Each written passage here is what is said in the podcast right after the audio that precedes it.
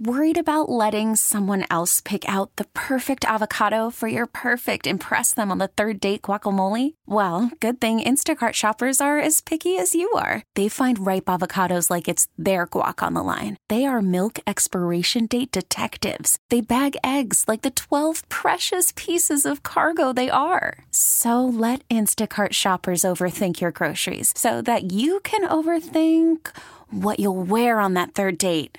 Download the Instacart app to get free delivery on your first three orders while supplies last. Minimum $10 per order, additional term supply. Be kind. You've heard this how many times before? A phrase we hear a lot today, or maybe we should hear more of these days. This show is about kindness, about helping others in our schools, our neighborhoods, and communities. Each week, we'll be talking to new people who are helping out our communities, assisting with and running charities, mentoring youth, speaking out about health awareness, and so much more. We'll highlight issues that affect all of us on an individual, family, and community level. Welcome to Be Kind Always. Well, hello. It's your host, Charlie Weddle, for the Be Kind Always podcast. Um, always want to try to start the show off with something positive and uh, uplifting. And uh, uh, Nikki's here today. Nikki, anything positive that you thought of this morning? Like for, for me, this morning was it's another day, it's another opportunity. For me, it really was um, Monday morning. Let's start this week off great. I get it. That's all you can do. Exactly. Uh, I want to welcome Nikki Kuntz. Is that? I, I want to make sure I get it right. Good job. Uh, she's the clinical director at Teen Lifeline, and such an important topic today. My goodness. I was thinking about this over the weekend for the longest time. It would never leave my mind. Um, I have a 16 year old daughter, junior in high school. Uh, I have a 20 year old daughter, junior at ASU. Uh, so I've got kids, and this falls right in the wheelhouse. And Right. we're talking about Teen Lifeline. Can you tell me a little bit about where where you are, what you do, how you get it done, and why we need to pay attention? Well, probably what we're best known for is that we run a crisis hotline for teenagers across Arizona. Um, it's a 24 hour hotline. The unique thing about us, though, is that um, it's a peer counseling hotline. So we actually train teenagers to take those calls. Teens are Teens. taking the calls. Teens are taking the calls. They're I always like that. supervised by masters behavioral health professionals. Sure. But but I mean, you having teenagers, you Mm-hmm. understand that um, they during their teenage years especially they kind of turn away from the adults and Right. they and they really um, focus on their peers and their peers are where they usually go to for help and support first. And so understanding that that's where teen lifeline came from the idea of peers helping peers. And adults don't always have the answers that right. they that um, we think we do right? We we all feel we've lived that uh, that side, but a different generation. Oh, yeah. um, a different way of doing things, and Oh, that yeah. Mm-hmm. was the big thing that came up in my mind uh, thinking about this is social media today. yes We, I, me, uh, I'm not sure when you graduated high school, but I was in the 80s. Uh, and we didn't have phones in our pockets. right Um, so if there was a breakup, if there was a situation, if there was a uh, uh, a breakdown, it wasn't broadcast right immediately on a phone to thousands. right you weren't worried about that level of humiliation Right. And that's a little bit crazy. And it's a, t- t- tell me about how kids today uh, are faced with that and what Teen Lifeline is doing with that. So, so social media definitely has changed the landscape for teenagers and adolescents. It's not something I had to deal with, and thank goodness, because if things that I did had been broadcast all over Right. the internet, pictures, all of that, that would have been horrible. but and, and I think that's how it is for all of us. I Sure. think that is harder to be a teenager. Right. Um, you know, the the biology of it is that we know that um, while they're getting things earlier, Mm-hmm. so they're getting access to world news, they're Right. getting access to um, interaction with all generations. Um, they're getting access to information at their fingertips that we did not have to. We had to take a whole extra step and go to the library Right. to learn anything. Where now they have Google and they can know anything and everything, even when they shouldn't.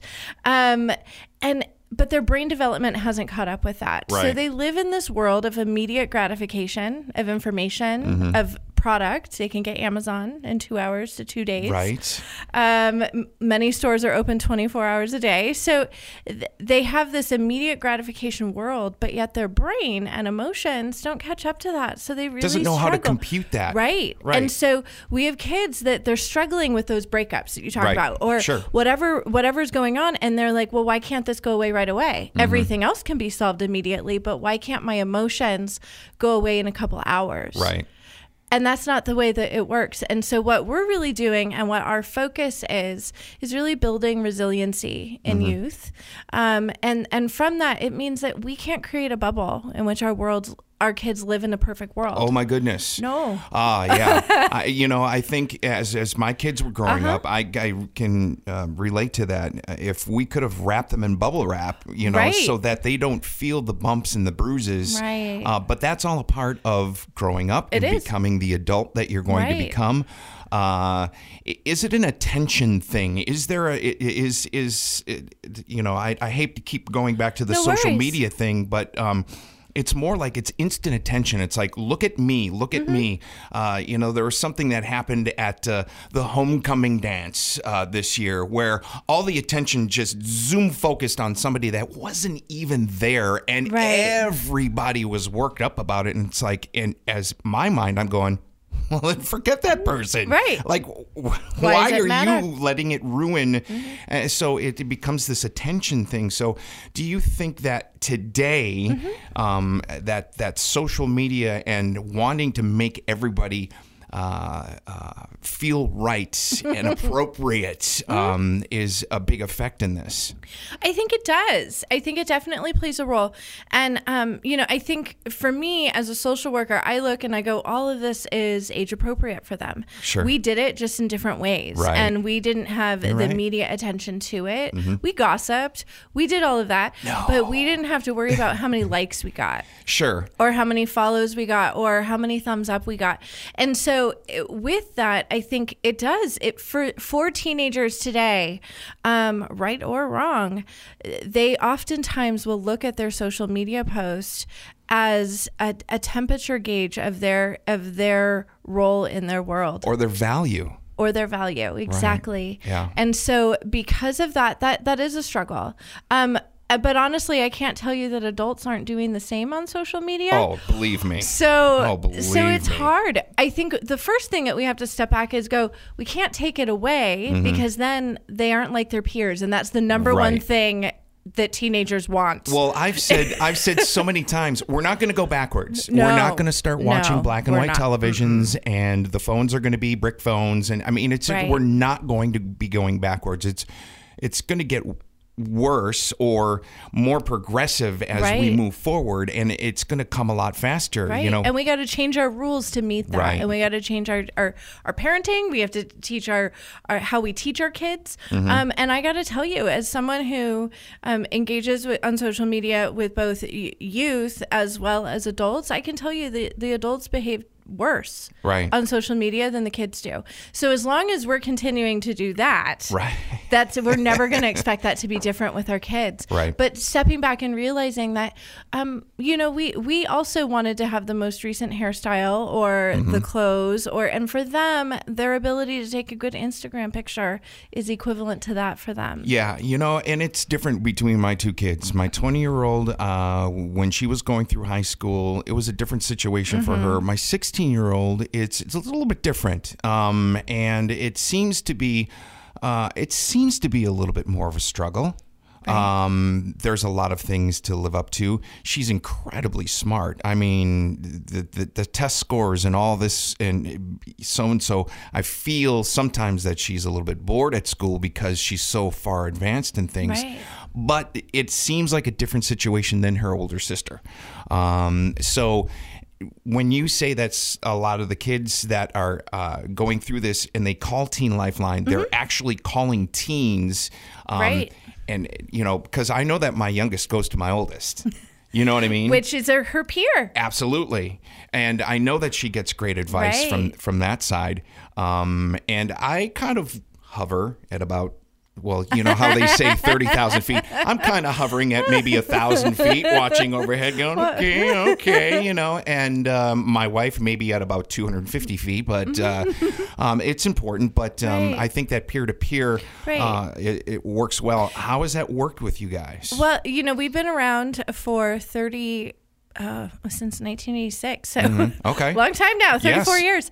And um, so when it, it definitely works, uh, that's what we what I can say. Mm-hmm. The the part that I can the part that I can really speak to with that is that I've watched it save lives. Right. I've I've watched 15, 16, 17, 18 year olds take calls on this hotline and get to go home that night and say I saved a life. Right. Mm-hmm. And their parents can't say that about s- their lifetime. And so how significant is that?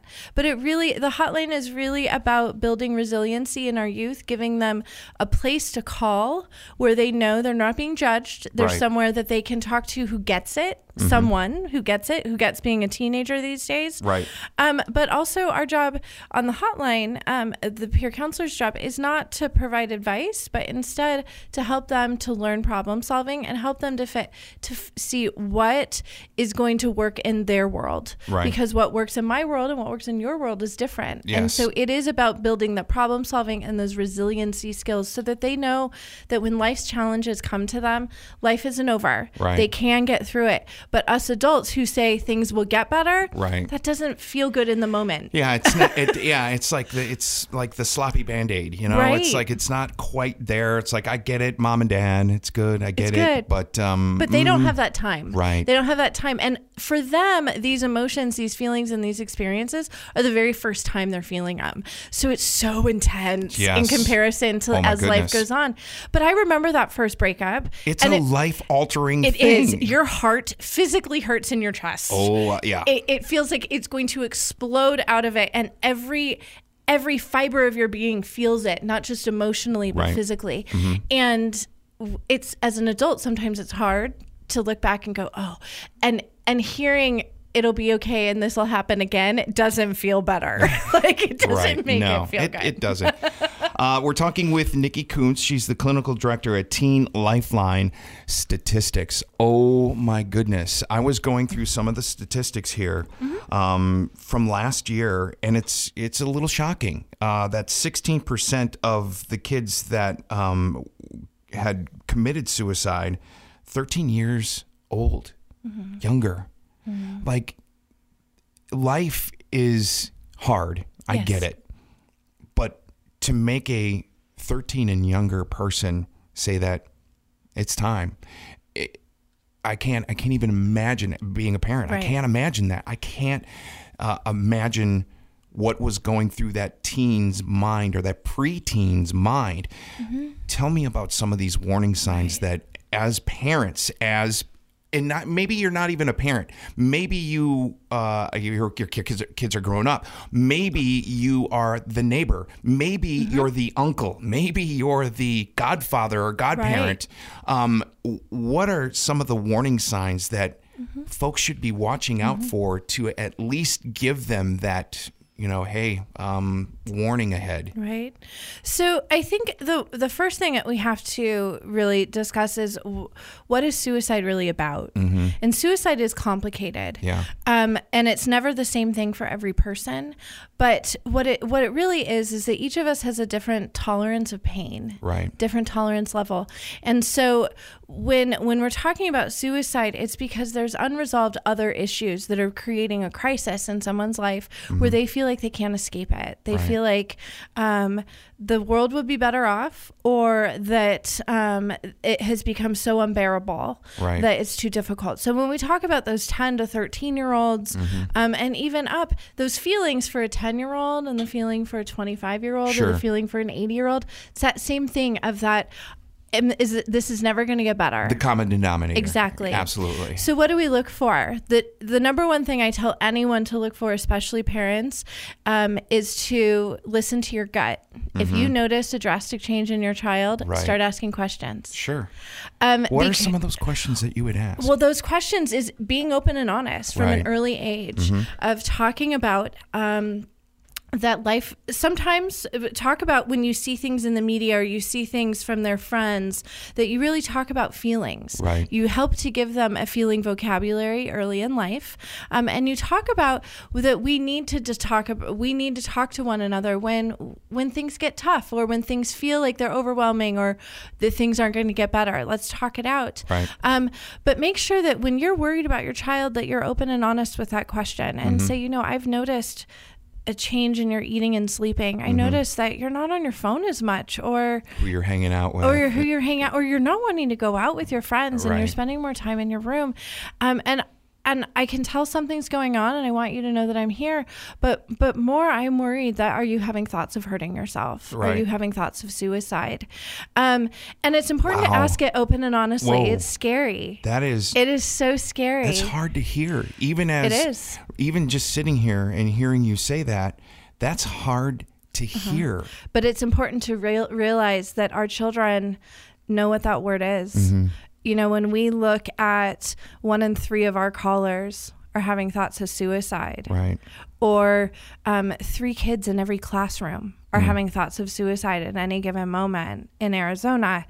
This word isn't unheard of for them. Right. And so it's a scary word to say, but for them, it could be the difference between life and death. It Sure. also, if they're not having those thoughts, it could open the door to them knowing that you care enough that we can have this conversation. Exactly. And and it's not just care enough, it's that it's that you can get past the fear. Right, yeah, because yeah. I've asked that question a thousand times. Sure.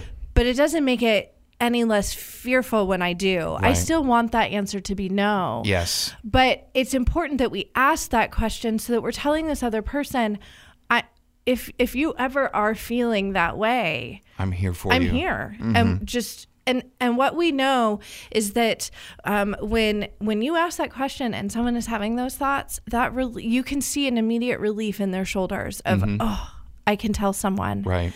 It's just as scary, and that's something that they're holding on to.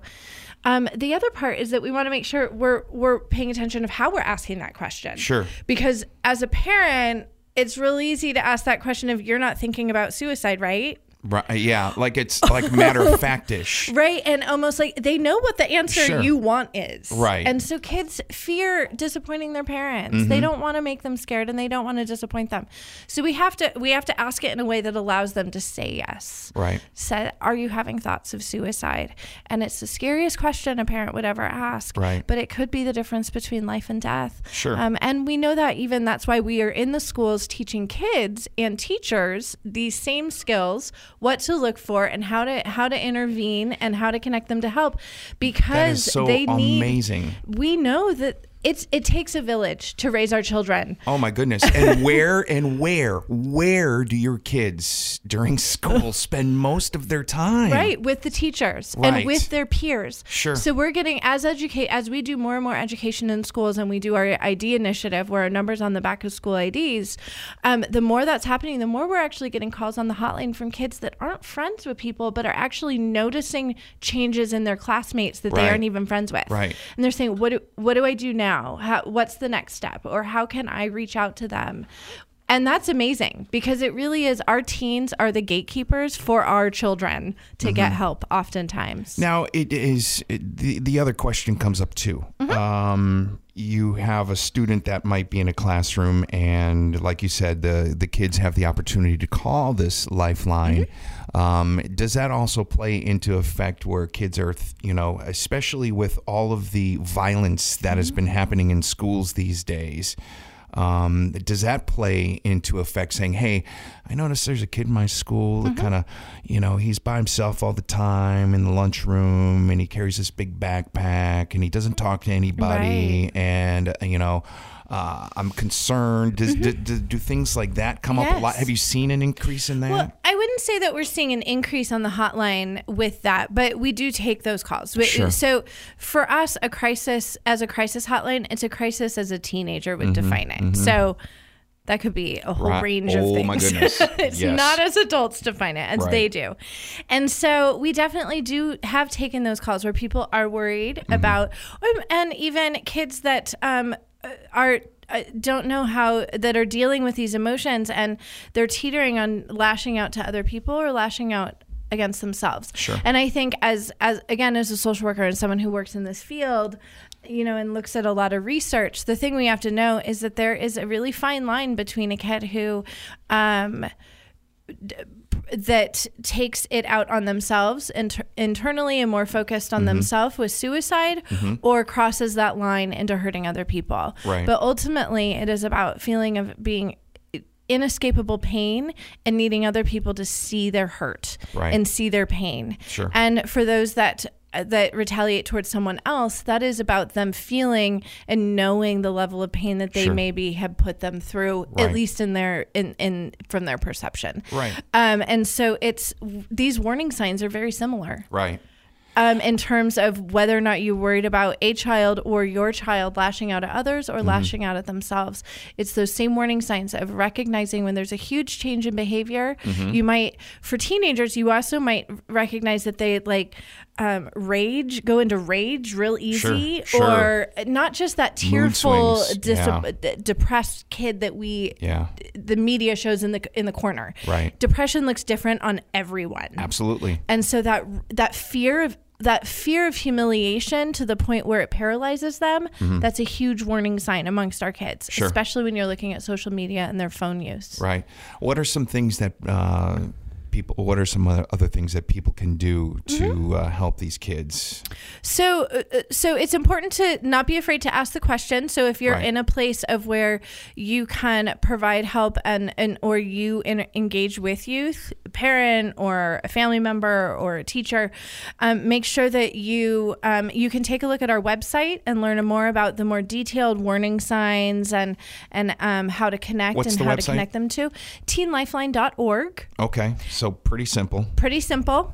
Um, there is uh, we're all over social media and we're constantly posting things for parents as well as educators and youth Mm-hmm. um, in order to what to look for, what to do, but also just how to connect. Right. And oftentimes for parents, there's a lot of stuff on our website on how to connect with your child. Sure. Understanding that um, it is a different generation and there's no parenting book. Right. Um, Not anymore, man. The Dr. Spock book might be a little bit out of date these days, right? Exactly. And so because of that, um, you know, you have to learn how to communicate with them in this new world Right. and this um so so any opportunity that parents can have in asking open questions, Mm-hmm. making sure that you're not say, Did you have a good day? But instead tell me about your day. Right. you know, I and it's funny. It, it's it. I mean- I mean it in a very serious way. There, there's. Uh, I even challenge my wife with her answers, like, "Hey, how was your day today?" And when she says busy, I go, "Yeah, okay, we're all busy. So tell me, you know, tell, Tell me, me more. more. T- tell me something about it. Like what?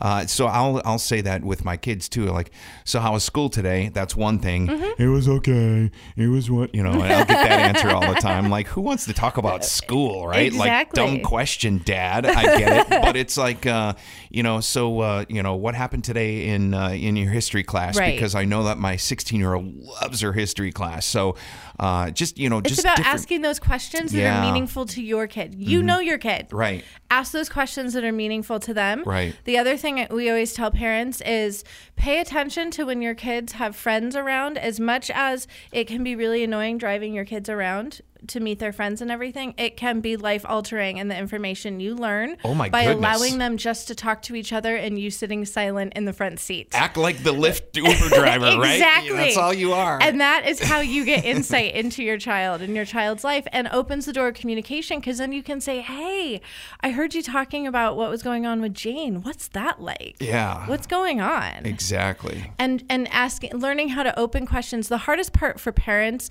and for adults is that we want to fix it. Oh my goodness. Stop trying to fix it and take a step back and say, what do you feel like your options are? at, at what point do you want my help and how can I help you? we, we are all fixers. I just said that over the weekend. That's like my big thing is like fixing. I Uh-huh. would like to fix things, and there's some things that I understand that I'm can't. going to fix. uh, I'll, I'll always use the phrase of I'm going to leave that up to the professionals, uh, or you know, in the case of uh, go ask your mother, that type of thing. But uh, and I, but I also think that that's a trait that gets passed down because I think that my 16 year old wants to be a fixer. thus the incident that happened at the homecoming dance, she was the one trying to, fix, fix it. it. And it's like, oh, Now that's taken over her world. right, exactly. So, um, Right. There's some of us that are just natural helpers in the world, and you just have to let that go. It's good to just give them the tools so that Right. they can use their gifts for good. Hey, that's why we that's why we call it be kind always. Exactly. It's one of those things where you just hey, be kind always. It should be a trait that you should have. So, Exactly. If we could all just know that, um, our world would be a, a little softer. you know what I mean? It's just it's just a little help, just a little notice, just a little thing. You know, I've I've been in the radio industry Mm-hmm. for over 30 years now. And I've had my share of those phone calls. Yeah. Uh, on the request line, doing the late night shows uh, in different cities across uh, Mm-hmm. America. And it's been a challenge. And I've spent an entire show on the phone with people that, you know, have been going through their situations. Right. But it's you provide a voice of connection, Right. something they connect to, and that's what we all want. Right. And so that that's what the hotline is about, but all of our services. It's about creating a connection of hope and helping to connect kids to someone. Right. Anyone in their world that can provide that for them. I love the peer counselors. I love that. I think that's It's very amazing. important. And, uh, and uh, kudos to you and the whole team over there for making that uh, such a big part. How many calls do you get?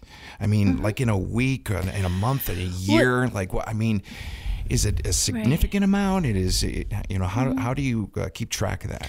So we last year in in 2018 we received over 25 well just almost 25,000 calls and text messages because we also do texting. Um just under 25,000 and we anticipate that there there will be an increase this year as well. Really? Um and um Really, but again, those having to do with any kind of problems that kids are identifying. So, about a third of our calls and texts have to do with suicide um, and depression, where, but the other two thirds deal with everything else. Right. And so, I need somebody to talk to. right. And the more that we can connect to them then, Mm-hmm. the less calls, the less chance that we're going to get them because they're going to realize that they are resilient. They It won't be desperation. It'll Exactly. be more. I need help. I need somebody to talk to. Just need somebody to listen Right. who's not a parent, who's not a friend, who's not going to tell on me, who's not going to make me feel bad. Confidential. It- you know, Mm-hmm. so it's a confidential call. Do you uh, follow up with them at all? We do on on calls that um, they want it or we want it. Sure. uh, we can. so it's Um, open ended for them. It is open ended, um, as well as any calls that are related to suicide or a severe crisis. We make sure that we follow up with them to make sure that um, they're doing better the next day. Right. So let's give um, moms and dads And, moms and dads can call us. Yes. Oh, yes. If they have questions as well, moms Sure. and dads can call us because we also have a laundry list of resources across Right. the state. Um, because not every problem can be fixed in the course of a phone call. So there are plenty of resources out there that we are there to help connect families to other help in the community. So let's give moms and dads, aunts and uncles, godparents, everybody who is dealing with kids, children these days information. It's teenlifeline.org. And, and the number to call would be 602 248 8336 or 2418. I like the fact that uh, the email address or the the website address is so easy. Teen Teen teenlifeline.org. Uh, and uh, you can go there and it's just a plethora of information. So to f- anything that you might need, any more research that you'd like to do on it, you can get it right there. So Definitely.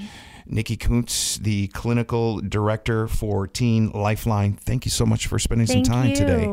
Thank you. And be kind always out there. Definitely. Be kind. And that's going to do it for our show today. If you're looking for any information on the show, things you may have heard, you want more info on, please go to our Facebook page. It's facebook.com slash be kind always podcast. That's one big word, be kind always podcast. Thank you so much for making a difference in the world by being a better you. We're all working on the same project. This is Charlie Weddle. Thanks again to my special guest, Nikki Kuntz from Teen Lifeline, and of course to you. Thanks so much for listening. And remember, be kind always. You can hear the Be Kind Always podcast on the radio with audio on demand on the radio station websites, the radio.com app, and wherever you get your podcast audio. Please click subscribe and notifications and give us some feedback so we can make a bigger difference. This has been the Be Kind Always podcast.